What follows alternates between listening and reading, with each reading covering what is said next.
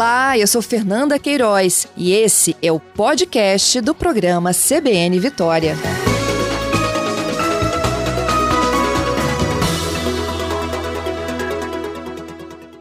Doutor Lauro, bom dia. Bom dia, muito bom dia aos ouvintes da CBN. Bom, nessas, nessas novidades científicas para 2023, a gente pode destacar aí uma nova geração de vacinas? Isso. É, a, as vacinas de RNA mensageiro, que tiveram um impacto muito grande na proteção contra a Covid, foram lançadas pela Pfizer e pela Moderna, né? É, então, essa é uma nova tecnologia e que se mostra muito promissora para tentar rapidamente fazer vacinas contra do, outras doenças.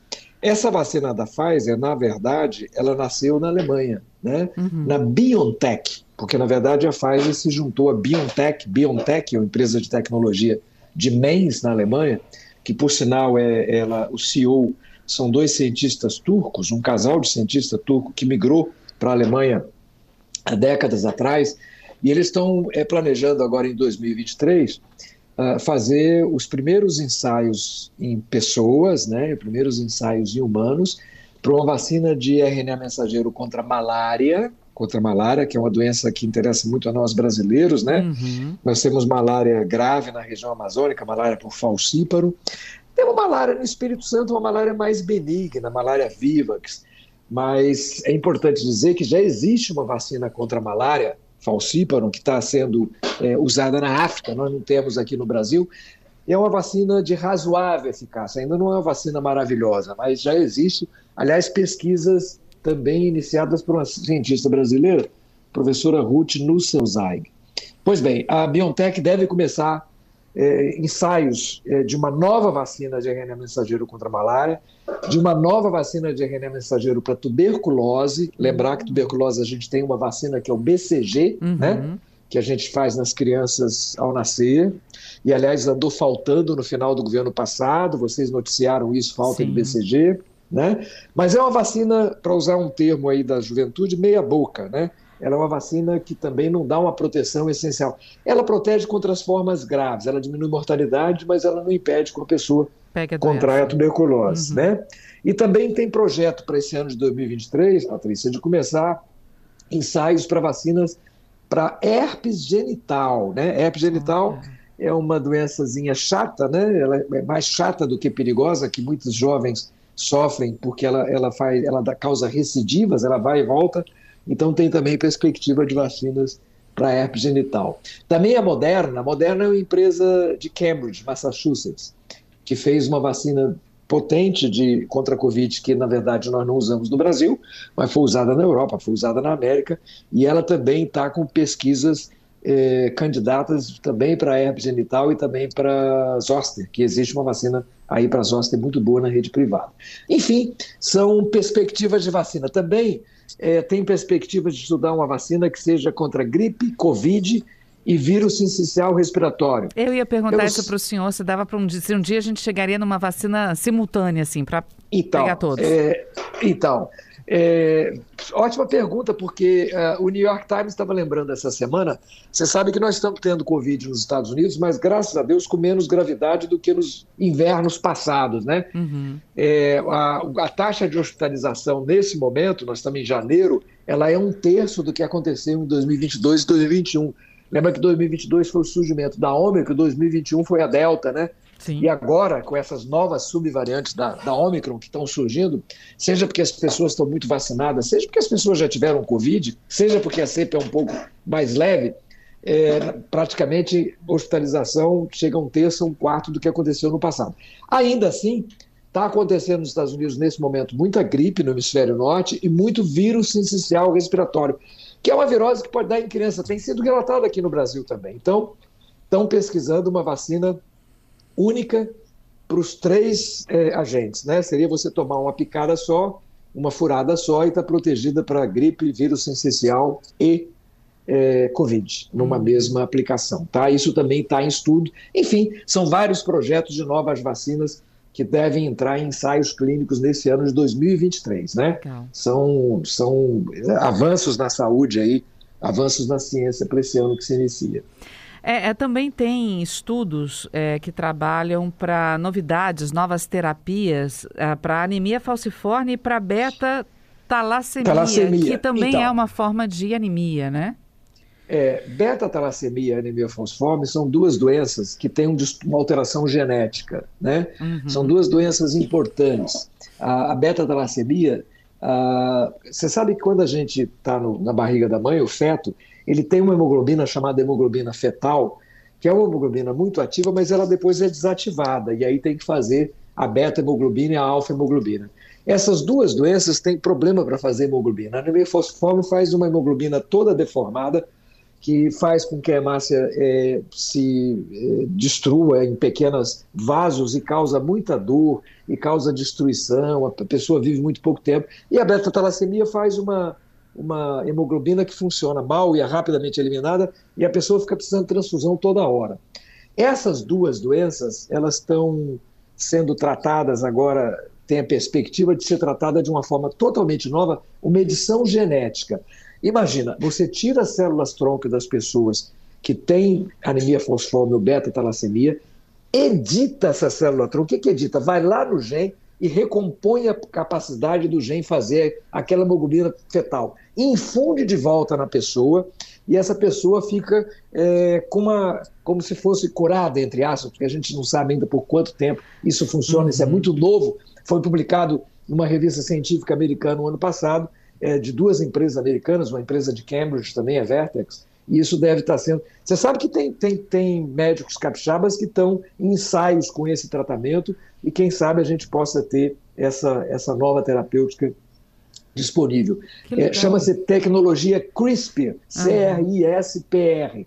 É uma tecnologia que pega a célula tronco da pessoa, edita o gene de forma a você não fazer aquela hemoglobina defeituosa e fazer uma hemoglobina que funcione. É como se você curasse a pessoa. É altamente promissor, é uma novidade maravilhosa, são novidades que surgem da ciência para o ano que vem. E com capixabas ano, né? envolvidos também, né? Que é mais legal ainda. Isso, tem hematologistas capixabas que estão fazendo parte de estudos dessa tecnologia, né? uhum. né? E isso é muito interessante. Então a gente tem aí é, chances de mudar é, tratamento com edição genética, chama-se tecnologia CRISPR. Isso já deu um Nobel de Química alguns anos atrás. Isso já é feito, já começa, já é feito em plantas e agora começa a ser feito em seres humanos. Pesquisa sempre essencial, gente. A gente tem sempre que apoiar muito a pesquisa. A pesquisa pode salvar vidas, literalmente, a gente salvar vidas. E a gente também tem pesquisas de novos medicamentos para Alzheimer, para demência, doutor? Previstas aí para é, esse ano? Então, é, Alzheimer é uma coisa que preocupa, a, a sociedade está ficando mais velha, né? Uhum. É, você sabe que a expectativa de vida da mulher é um pouco maior do que a do homem. É, a mulher é o sexo forte, não é o homem que é o sexo forte, a mulher vive mais, mas a gente tem que viver mais com qualidade de vida, né? Sim. né? E à medida que as pessoas envelhecem, a, a, o medo da demência é um medo grande. É, nós temos medicamentos disponíveis para Alzheimer, mas hoje são medicamentos muito caros e medicamentos ainda com uma, uma eficácia muito, uh, muito pequena, uh, deixa, deixa muito a desejar. Então, existe uma, uma expectativa de uma nova droga para Alzheimer, chamada de blacarmesina, e que ela possivelmente vai ativar proteínas que melhoram um pouco a, a estabilidade e a conectividade de um neurônio para o outro, e espera-se que fase 3 ela, ela comece a ser divulgada agora em 2023. Enfim, é, a esperança de que a gente tenha mais armas contra, contra a demência, contra o mal de Alzheimer, que é uma coisa que sempre preocupa os geriatras, as pessoas que estão envelhecendo. A mulher normalmente vive quanto mais que o homem? Uns 10 anos, doutor? Não, é, no Brasil é em torno de 6, 7 anos a mais, a mais né? mas em todo o mundo a expectativa de vida da mulher ela é um pouco maior. Existem várias teorias para isso, várias discussões para isso. Uma delas, uma delas, sem dúvida nenhuma, é que a mulher se cuida mais, ela procura mais fazer os seus exames de rotina. Você sabe que muitas vezes quando o homem vai fazer o seu exame de check-up, vai fazer seu exame de próstata, vai fazer seu exame de prevenção de alguma doença neoplásica, de algum câncer, muitas vezes é a mulher que leva, né? Mulher uhum. que puxa.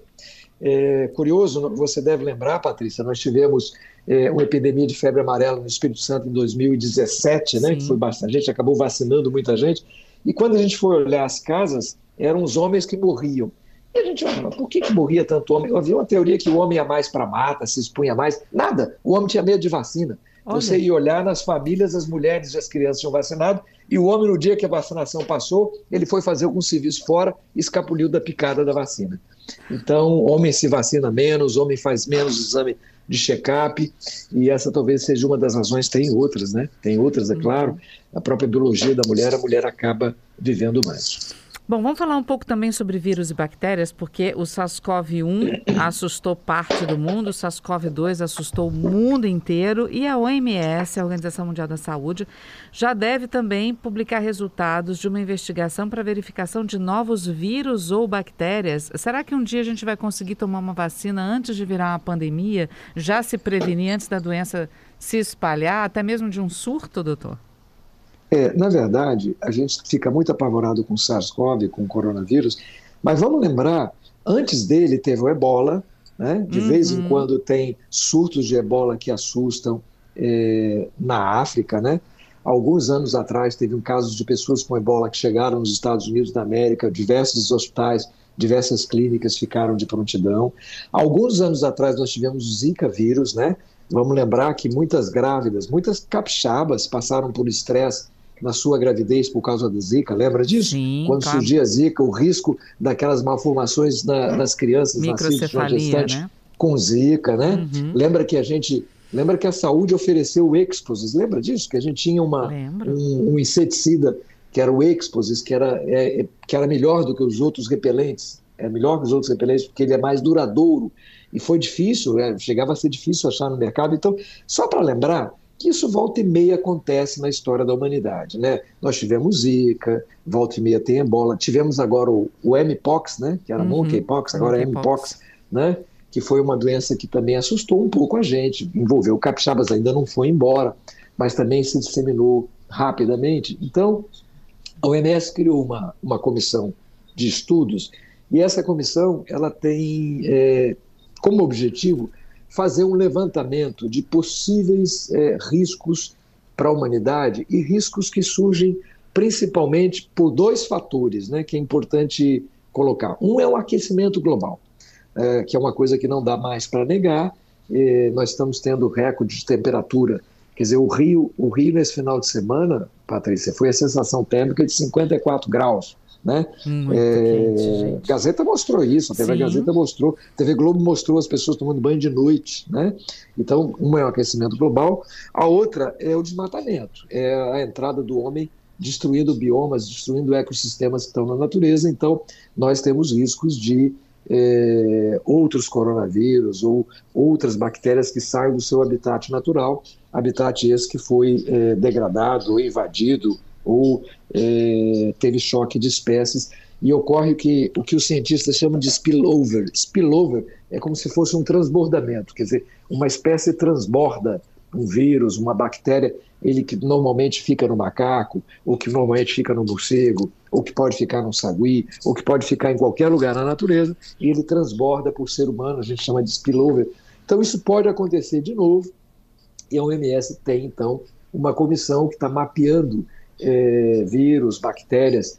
É, bactérias por quê? Né? Porque a gente tem o problema da infecção hospitalar. Sim. É, tem um estudo recente também publicado no Lancet de que há uma tendência de aumento de risco é, de bactérias resistentes a antibióticos. A gente teve um uso é, muito grande de antibióticos na epidemia do, da Covid, né? A azitromicina foi usada igual quem toma é, pastilha de água com açúcar é, e acaba que você tem mais resistência de bactérias, você tem mais risco de infecção hospitalar. Então, essas coisas estão sendo mapeadas no sentido de é, ter algum tipo de relatório que prepare uma resposta um pouquinho mais veloz, um pouquinho mais é, rápida, que a gente consiga ter é, vacinas que sejam é, fabricadas com mais agilidade, com plataformas novas, né? Mesmo considerando que a Covid foi extremamente ágil, ainda assim nós tivemos um ano 2020 muito duro, um ano 2021 muito duro. E felizmente, daqui para frente, mesmo convivendo com a Covid, a gente espera eh, anos melhores. Né? Então, esses estudos, eles também estão em andamento pela OMS e a gente espera ter publicações ao longo de 2023 e sugestões para, seja para a ONU, seja para a própria Organização Mundial de Saúde, seja para os países uh, da Europa, da América do Sul, da América do Norte, no sentido de ter redes de, de preparação mais velozes. Uhum. A, a OMS está mais perto de decretar o fim da pandemia, doutor? Porque muita gente acha que a pandemia já acabou, mas a OMS não bateu o martelo dizendo que acabou a pandemia. É, mas não bateu, isso tem uma razão de ser. É, nós temos novas variantes circulando. Sim. É, a imensa maioria das pessoas é, tem uma Covid que é leve. Né? Eu mesmo tirei uma viagem de férias agora, peguei Covid fora do país e fiquei basicamente com o nariz fanho, com, com o nariz congesto, nada, nada complicado. Então, na maioria das pessoas que já foram vacinadas, que estão com vacinação em dia, a infecção é leve, mas você sempre tem a pessoa muito idosa, uhum. né? Você vê que a China, você deve ter esse dado, a China que tinha até então 5, 6 mil casos é, de morte por Covid, fechou o mês de, é, de início de dezembro a início de janeiro com 60, 60 mil, mil mortes. Uhum. E esses 60 mil, sem dúvida, são subestimados. Né? A China não é um país transparente, é uma ditadura, é um país com uma, com uma, com uma série de controle de informações, e eles nem, nem negaram que eles mudaram a forma de notificação de morte. Então, médicos do Ocidente, cientistas ocidentais, é, eles acham que aconteceu pelo menos o dobro para mais. Né? E na China, quem morreu? Basicamente, octogenário, nonagenário e imunodeprimido. Né? E são essas as pessoas de mais risco, as pessoas com 80 anos, com 90 anos, as pessoas que têm muita comorbidade. Essas pessoas ainda tem que ter cuidado, tem que ver se sua vacina está em dia, tem que ver se está acontecendo muita Covid, aí eventualmente em algum lugar usar máscara. Esse saiu uma, uma recomendação essa semana da OMS, essa semana, dizendo que as pessoas muito idosas ou muito imunodeprimidas ainda usem máscara em áreas de muita concentração ou em transporte. Exatamente para não entrar naquela estatística que aconteceu na China, que ainda acontece no Brasil, das pessoas muito idosas, com muita comorbidade ou muito imunodeprimidas. E lembrando que tem remédio, né? Agora tem remédio. As pessoas nem sempre lembram, mas tem um, uma medicação que é o Paxlovid, exatamente para ser usada por essas pessoas, que se usada até o terceiro dia, pode ser usado até o quinto, mas se usado até o terceiro, diminui o risco de morte e de hospitalização em quase 90%. Uhum. Bom, a gente falou de muitas. É, é muitas, muitos, muitas novidades científicas que estão para acontecer agora em 2023. Vamos puxar, falamos de capixabas também, né? Nas uhum. terapias de, de célula-tronco, mas vamos falar aqui do Brasil também, porque a Universidade de São Paulo, várias universidades trabalham incansavelmente para buscar também é, versões de vacinas que são 100% brasileiras. Ao longo desses anos, né, vem se transformando, vem trabalhando em cima disso. Tem a questão do spray nasal também contra a Covid-19, desenvolvida pela Universidade de São Paulo. Quer dizer, não é só o mundo lá fora. Aqui no Brasil também há muito trabalho para buscar sempre novas é, novidades, né, para a nossa saúde aqui, né? É, essa, essa questão nasal é porque as vacinas que nós temos hoje, elas não protegem da infecção. Tanto que às vezes as pessoas até ficam desanimadas. Pô, acabei de tomar vacina, peguei Covid. Sim, as vacinas protegem contra eu. forma grave. Isso aconteceu comigo. Contra... Eu tomei vacina, doutor, sete dias depois eu peguei Covid. É, Fiquei tão frustrado. Isso. o que acontece é que essas vacinas todas, elas são feitas basicamente com a tecnologia da cepa original, que tem mais de três anos. E hoje a cepa tem mais de 50 mutações nas suas formas de, de entrar na, na, na, célula do hospedeiro. Então, uhum. você pode tomar vacina de Covid hoje e pegar Covid daqui a 10 dias. A, a, o que, que, a vacina faz? Ela monta a sua resposta de anticorpos contra doença grave, hospitalização, hospitalização e morte. Então, nisso ela é muito eficaz. E por isso que as pessoas têm que tomar vacina. Só que ela não protege da infecção. Então, isso desanima muito o cidadão, que ele fala, puxa, eu tomei vacina e peguei Covid. Então, a ideia da vacina nasal é porque o vírus entra basicamente pela mucosa nasal e teria IgA, imunoglobulina A de mucosa, que seria a forma de você se defender. E essas vacinas que a gente tem hoje, elas não produzem essa imunoglobulina que fa fariam você se defender da entrada do vírus na mucosa. Então, há uma tentativa de você usar algum tipo de spray nasal que te protegesse da infecção. Tem estudo em São Paulo, tem estudo na Moderna, tem estudo publicado na Nature, mas ainda a gente ainda está um pouco cético de que a uhum. gente tenha isso na mão já, não tem dados ainda de muita segurança de dizer que isso vá funcionar. São esperanças de que a gente possa ter um spray nasal, seria maravilhoso, sem nem furar, como se fosse um, um, uma, um, um rinossorozinho que você aplica no nariz e depois você estaria protegido da Covid. Isso ainda é um sonho, tem estudos acontecendo, mas ainda não tem disponível. É, Patrícia, você gosta de ver a Lua? Você quer Adoro. falar? Adoro! Eu ia falar isso. Eu sei que o senhor é da área de saúde, mas eu sei que o senhor também é um entusiasta e gosta muito da tecnologia como um todo, né? E tem outras é, é novidades vindo por aí também, né?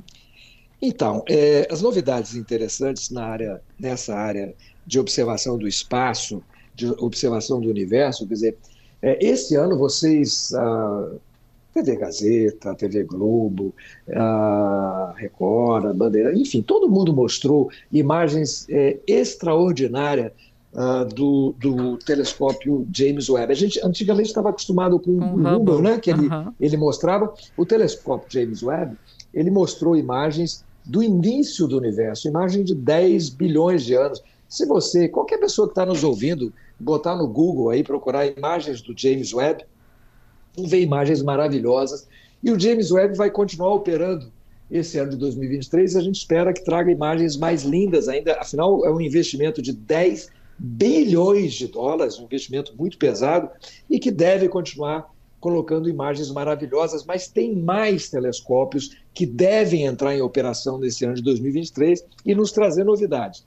Tem um, um telescópio chamado Euclides, ele custou bem mais barato do que o Web, ele custou menos de um bilhão de dólares, ele é da agência europeia, só que ele vai ser lançado para olhar áreas do espaço até então pouco, pouco vistas. Ele deve ser lançado em 2023, ele quer estudar a matéria negra, coisas que eu tenho dificuldade, não é da minha área, mas que prometem, eles falam que prometem dar imagens em três dimensões Olha do universo. Legal. De repente, a gente tem imagens que a gente até então não viu. Uhum. E tem outros telescópios também fantásticos. Tem no Chile, eu tive recentemente agora de férias no Chile, e tem um observatório chamado Vera Rubin, que é um observatório em homenagem à mostra física chilena e que deve entrar em operação em julho de 2023. E tem um telescópio chinês, que é o Xinjiang, é um radiotelescópio. Enfim, tudo isso vai fazer com que a gente tenha imagens das estrelas como a gente nunca teve. Então, olhar para o céu vai ser uma coisa muito legal nesse ano de 2023. A gente deve ter isso divulgado em várias plataformas. E quem gosta de, de, de de astrofísica, quem gosta de observar imagens do universo vai se encantar. E sobre a Lua, né? Você sabe a última vez que o homem foi à Lua, Patrícia? Ei, rapaz, tentativas foram várias, né? Mas foi o, o um pequeno passo, gente, me falhou o nome dele, um pequeno pra, passo para um homem, um, um grande pequeno passo. Pequeno passo, pois é, Armstrong. Ah, Armstrong isso. Foi o primeiro, né?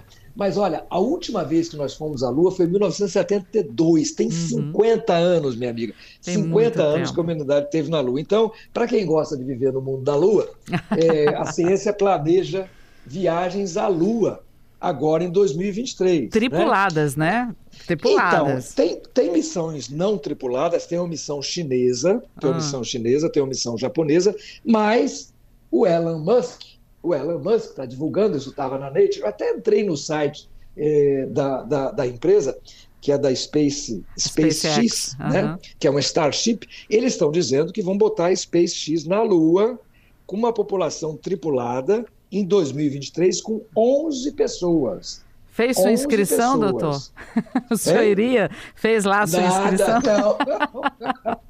Não, não, não, não, não é uma. Gosto muito de viajar, adoro voar de avião, mas olhar a lua lá de cima, deixa para quem for olhar e mandar para a gente, não acho que seja. Mas, enfim, essa, essa é uma programação de, de levar civis, né? teriam uhum. que ser treinados, mas seria uma viagem de ida e volta, eles fariam uma, uma, uma, uma um sobrevoo de pelo menos 200 quilômetros na superfície lunar. Isso está no site da, da, da SpaceX, mas eu não tenho detalhes. A Nature fala que, a, que essa empresa prometeu, né? esse, esse é um foguete Uh, o Spacecraft, o SpaceX, é um foguete reutilizável. Ele não era das da antigas imagens, das antigas missões Apollo, que o foguete depois era desprezado, quer dizer, uhum. ele, ele torna isso também mais economicamente sustentável. O foguete podia ir voltar, depois ir de novo. Mas eles estão dizendo que em 2023 vão levar uma missão civil à Lua. Imagina que coisa interessante. Então, são isso... promessas E seria até antes mesmo da missão da NASA, que a NASA está querendo levar também astronautas Não, à Lua em 2025. NASA, a missão da NASA seria mais para frente, é. É, seria em 2025. O SpaceX seria em 2023. A Artemis O que a 3, gente- né, se eu não me engano, Artemis 3 da Isso, NASA é para isso, 2025, quer dizer, isso. ele levaria civis antes de levar Isso. de novo astronautas. É. Essa, essa, a Nature, ela fala ainda de uma missão chamada JUICE, que é suco em inglês, né? Mas é JUICE, é o acrônimo de Jupiter Icy Moons Explorer. É uma missão da Agência Espacial Europeia, programada para ser lançada agora no mês de abril, da Guiana Francesa, né?